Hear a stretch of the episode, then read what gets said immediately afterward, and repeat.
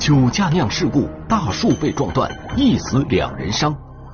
死者是否为驾驶员？物证人证孰是孰非？尸检报告天心正，前度结论被推翻。安全带变夺命带，好朋友变替罪羊。偷梁换柱，天网栏目即将播出。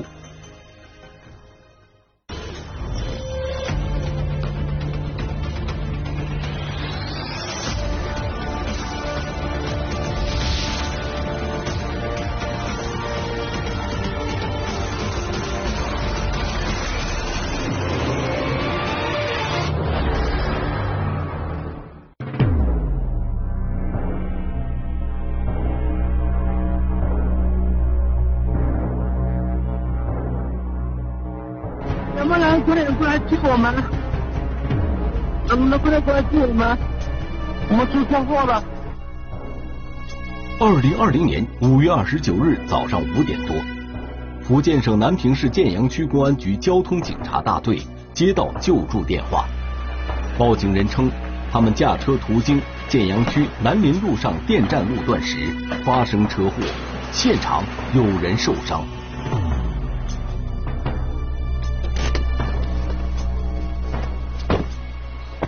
在干嘛？撞到树上去？撞到树上去，三个人。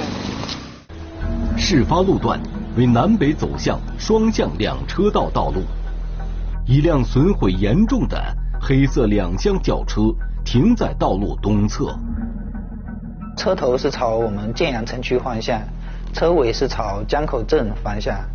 嗯，车体的话，四周它都有比较严重的划痕。嗯，特别是它车的这个顶部。前后部和左左部右右侧呃会相对好一点，好像相对比较少。那车内的话，驾驶室的这个气囊已经是炸开了。另外，事故车右侧两个轮胎都已爆胎，路东侧的一棵大树被撞断。民警初步判断，这是一起单方事故，很可能是事发时车辆驶出道路。撞上了路旁的大树，之后车头调转了方向。基本情况是这样的，车上有三个人，然后一个人已经被送到医院了，四个人刚医院看了一个说，人是没有生命。嗯嗯。然后还有一个人去了。他本人开的车？对。你是他的什么人？我是他朋友啊，我跟他同坐一辆车这样子。嗯。我，现在我我也很着急。站在路边的男子叫吴某田，医护人员正在抢救的男子叫刘某奇，还有一名叫杨某鹏的男子已被送往医院救治，他们三人是朋友关系。嗯，这个朋友怎么样？人已经不行了。啊？经常死亡了。死亡？嗯。不会吧？他已经死亡？不会吧？据吴某田说，他和杨某鹏、刘某奇是多年好友。五月二十八日晚上，他们三人在建阳区一家烧烤店吃夜宵，三个人都喝了酒，直到第二天凌晨四点多才结束。之后，杨某鹏又邀请吴某田、刘某奇一同前往三十公里外的崇洛乡家中，没成想半路出了事故，还造成刘某奇的死亡。你当时是晃晃倒下来的，还是这样立起来的？我当时我是在副驾驶上面。我知道人是这样倒过来的，还是这样？倒掉了。车是倒整个倒住的？没有，车子是正的，但是我人是倒的。就讲我我我我人已经是就是翻倒的样子，然后等消防来了我才翻过来。虽然吴某田说车辆没有侧翻，但是从车身上的痕迹来看，民警认为车辆在撞树后侧翻过。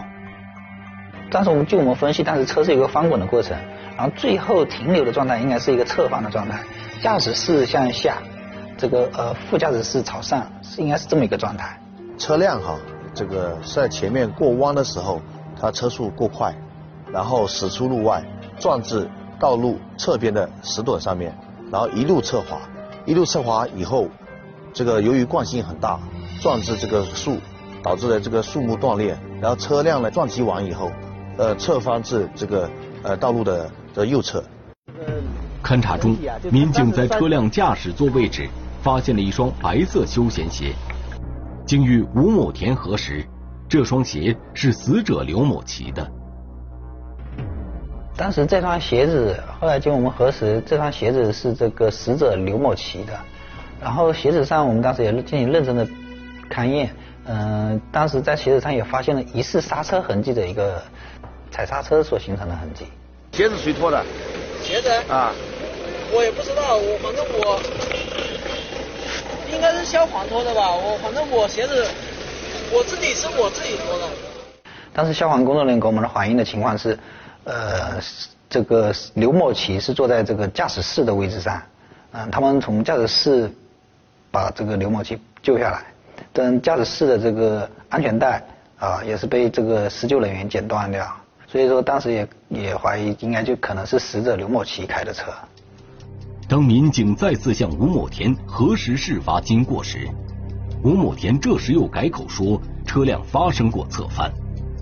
他说，事发时他坐在后排睡觉，事故发生后车辆侧翻，最先从车内爬出去的是杨某鹏。等周边群众帮忙把车辆扶正后，他从后排移到了前排副驾驶位置，直至消防员到达现场，他才从车内出来。就在民警紧锣密鼓勘查现场时，吴某田的表现却有些不合常理。我那个手机在车子里面，我能去车子里面找一下。等下会给你，好不好？不要急，你不要在这边，你站旁边去，不要一直踩，踩在现场，你站到那旁边去，车子。我其实我最关心的就是这个。好了，你不要一直问这么多问题，等回去我会给你解释，慢慢解释，好不好？我在现场。主要就是这个这个事情到底跟我有有没有什么？你看拍个照。关系这样子，要是跟我有主要关系，我就留在这里。你你要配合的，等一下还要配合，好不好？你先留着。我没有。有跟你。我主要。你要配合嘞，好不好？主要是我也困了，我早上就是想睡觉怎么样？你要你要待在这边，好不好？我要待在这边。你要待在这边。就就等你们。给我们弄完之后。过来配合。呃，对对。我们一走进车里面，仔细观察勘察车内里面的东西的时候，他就比较就是一直讲一些案件之外的话来打断我们，让我们就感觉到很奇怪。当时我们没有去多怀疑这个，只是心里面打了一个问号。能不能等他那个亲属什么的来了之后，跟他说亲属说我不在。这个我们要如实的告知亲属，好不好？这个东西人家毕竟都要告知的，好不好？但是具体一个什么情况，他家属肯定会问的，是不是？那要是他家人说是我主要责任的话。这个怎么？谁开的车？我们这一查也查得出来。对啊，当然对啊。他开的车，当时他家人说是我所要责任。嗯，是谁开的车就是谁开的车的。吴某田不安的状态以及一系列反常举动，让民警隐约感觉到他似乎想要掩饰什么。随后，民警将吴某田带到医院，进行了血液中酒精含量的检测。他每百毫升血液中酒精含量为一百七十二点九毫克。在医院，民警还见到了事故中的伤者杨某鹏。杨某鹏是在这个急诊室里面，他的伤势看起是比较轻微，他主要就是一些额头还有身体上的一些擦伤，嗯，整体状态应该还是比较良好的。民警也对杨某鹏血液中的酒精含量进行了检测，他每百毫升血液中。酒精含量为六十五点八毫克。同样，民警在抽取死者刘某奇的血样进行检测，他每百毫升血液中酒精含量为一百二十八点一毫克。这个事故因为有已经有人员确定有人员死亡，事故本身来讲算是一个比较严重的事故。另外一方面呢，三个驾驶员里面，我们当时也不能确定说百分之百确定哪个是驾驶员。所以当时出出于这个谨慎的心理，所以把三个人全部都对他们进行抽血。结果的话，这个杨某鹏是属于一个酒后的状态，然后刘某奇跟这个吴某田两个人是属于一个醉酒的一个状态。杨某鹏只是受了轻微伤，而且精神状态正常，民警便在急诊室展开问询。是什么情况？当时我就天天碰了一下，然后整个人我也不知道。是谁开的车？驾驶是那个刘锦奇。刘锦奇开的车。谨慎起见，民警再次向参与现场急救的医护人员求证。当时他们你去的时候是什么情况呢？当时去的时候，他那个主驾驶位那一个，嗯，还卡在那里。哦，就是就是驾驶座上的那个人。嗯，对。啊。然后还有一个躺在地上的，接了接了一下住在十二。主驾驶座那个人当时是卡在那里的，出不来。卡在那里。后面是消防过来把他救出来。对对对。先于民警到达事故现场的消防员和医护人员都可以证明，死者刘某奇是从驾驶员位置被抬下车的。按照正常推理，事故原因应该是刘某奇酒后驾驶机动车，因操作不当导致车辆驶出路外，发生剧烈碰撞，而刘某奇本人也因此付出了生命的代价。但是从车辆受损的情况来看，民警应昂总觉得这事儿有些蹊跷，因为车这个车的整个右侧都撞的，基本都整个撞的严重的凹陷了。应该这个力度是非常大的，因为这个车的右侧应该是撞到路边的树木，整个都被撞断了，这个力量是非常的大的，所以坐在副驾驶室的人绝对受伤情况应该至少外伤应该情况相对是比较严重的。但实际情况却是坐在驾驶位的刘某奇死亡，坐在副驾驶位的杨某鹏只受了轻微伤。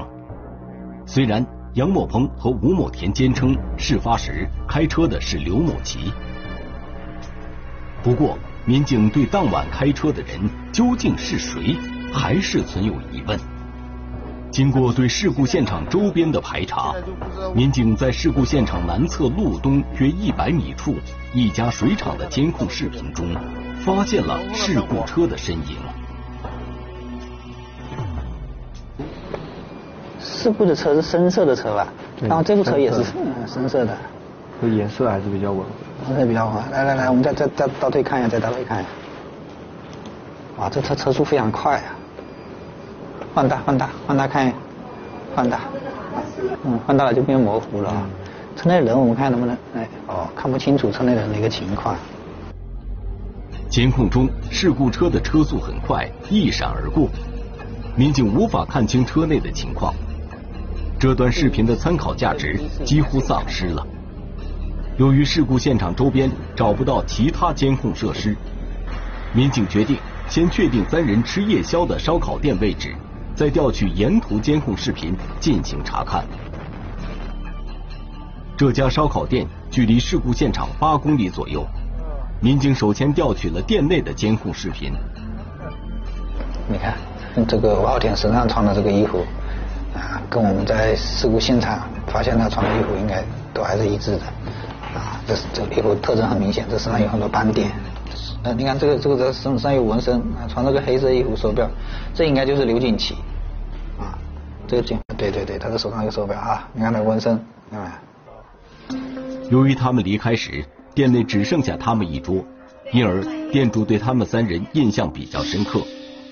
店主看到他们三人先后上了一辆黑色的小轿车，根据三人的衣着和体貌特征。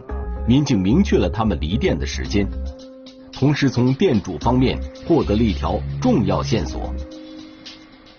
从这个他们吃宵夜的店铺调的监控，以及当时有口头询问了一下店主，嗯，他们都表示这个当时上车的时候开车的时候是这个杨某鹏开的车。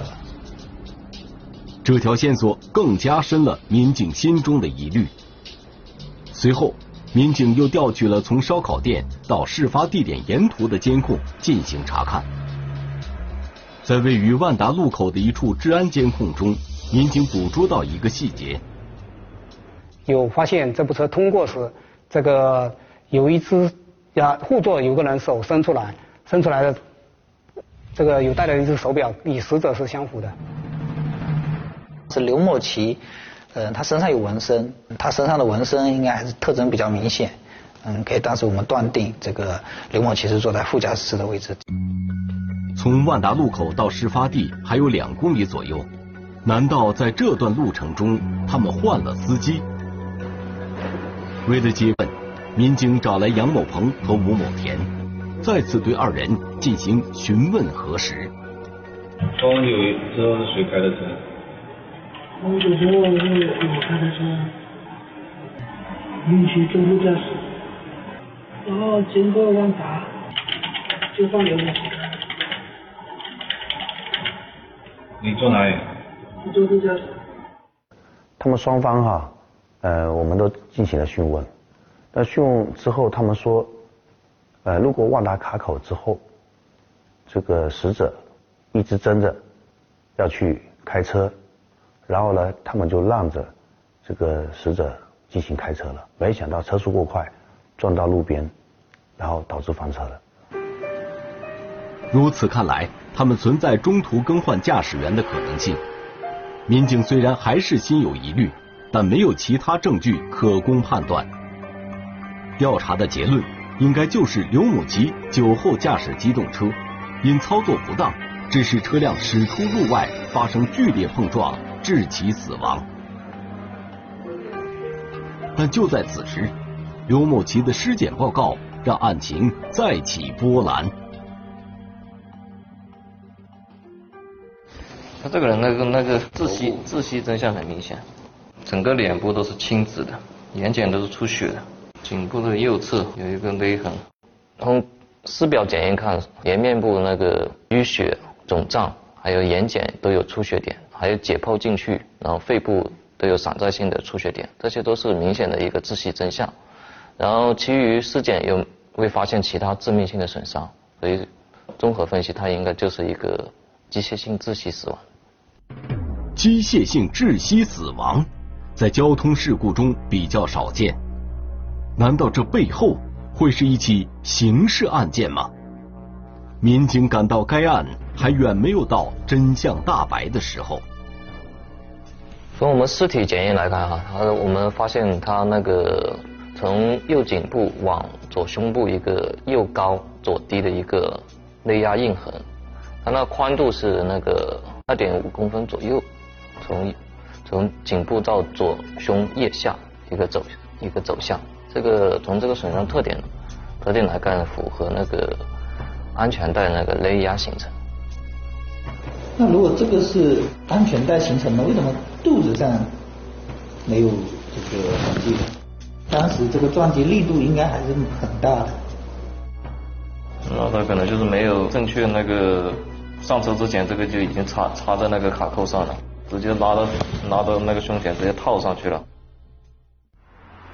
法医易良高认为，刘某奇没有正确使用安全带，在事故发生的一瞬间，他的身体随着巨大的惯性向前，而错误的穿戴方式，使得安全带的全部力量都作用在他的胸部，从而造成其机械性窒息死亡。他应该是这样的，按照很多人习惯这样，从后面。先把这个安全带，为了应付检查，卡压在这里，然后套在我们这个，套在我们那个胸前，就是这样一个系安全带。这种系安全带方法其实是非常危险的。它这里这条横行的且固定的是没没有的，只有只有这一条斜行的固定，因为它那个下腹部没有起到固定作用，这样拉就是人体也会有很大的一个那个活动活动空间。在受到撞击的时候，它起起起不到一个保护的作用。尸检报告还指出，当事故发生时，刘某奇并不是驾驶员。从这个损伤特点，符合一个副驾驶位、副驾驶位那个乘员的一个系安全带一个勒压这个特征。刘某奇胸部的勒压痕迹是从右颈至左胸部。只有坐在副驾驶位，安全带才能在身体上形成这样的压痕。如果是驾驶员，压痕应该是从左颈到右胸部。这一发现证明死者刘某奇不是肇事司机。那么，在事故发生时，杨某鹏和吴某田究竟谁是驾驶员呢？在事故中，事故车辆前部的两个安全气囊全部弹开了。民警推测，车内前排人员的面部很可能因此受伤，而这与杨某鹏的伤情不谋而合。伤者杨某某的损伤主要分布于左侧面部、还有颈部、还有左肩外侧。它的损伤特征符合杨某某坐在主驾驶位，在车辆左侧侧翻过程中形成的一个损伤特征。警方决定避实击虚，先对吴某田进行单独询问，从他身上寻找突破口。我在现场就是说就是有点起分的。没有跟你经过说呀，你在现场和警察说了假话的话。谁谁开的车出的车祸啊？是王晨开的车出的车祸。然后他承认说是杨某驾驶，然后死者坐在副驾驶座，他坐在后排的。吴某田告诉民警，当时他之所以向民警说谎，都是杨某鹏授意的。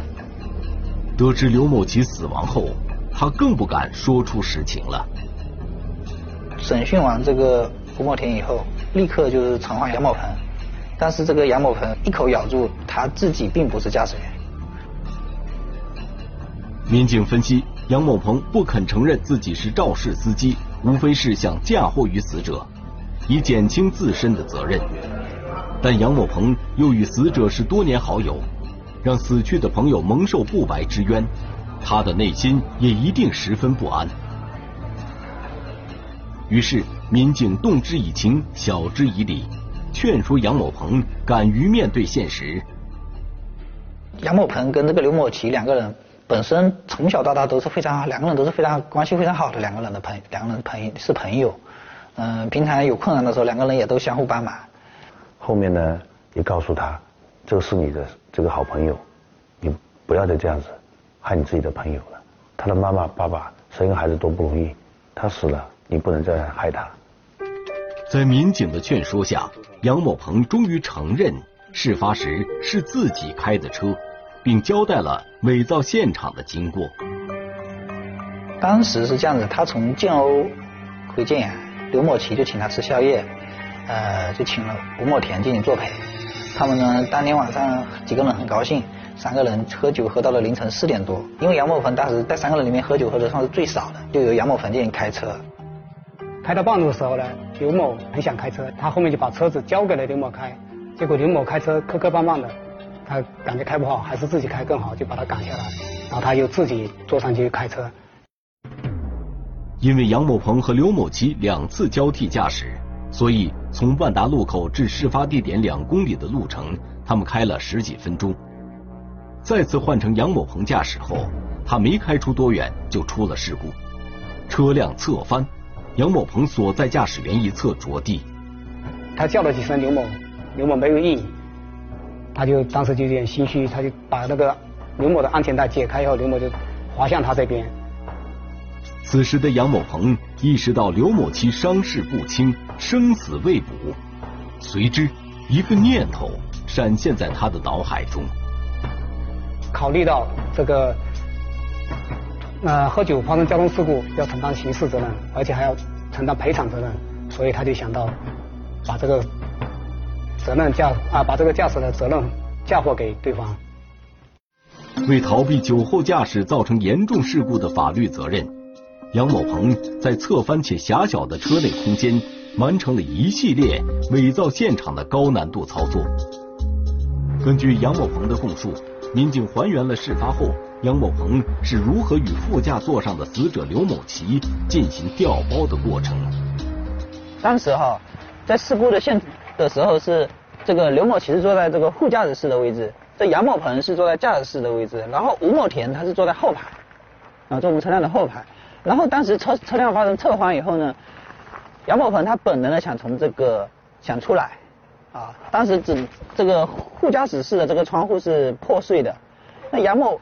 杨呃杨某鹏在他这个呃这个刘某奇的下方啊，杨某鹏要出来，他就必须把这个刘某奇的这个安全带解开。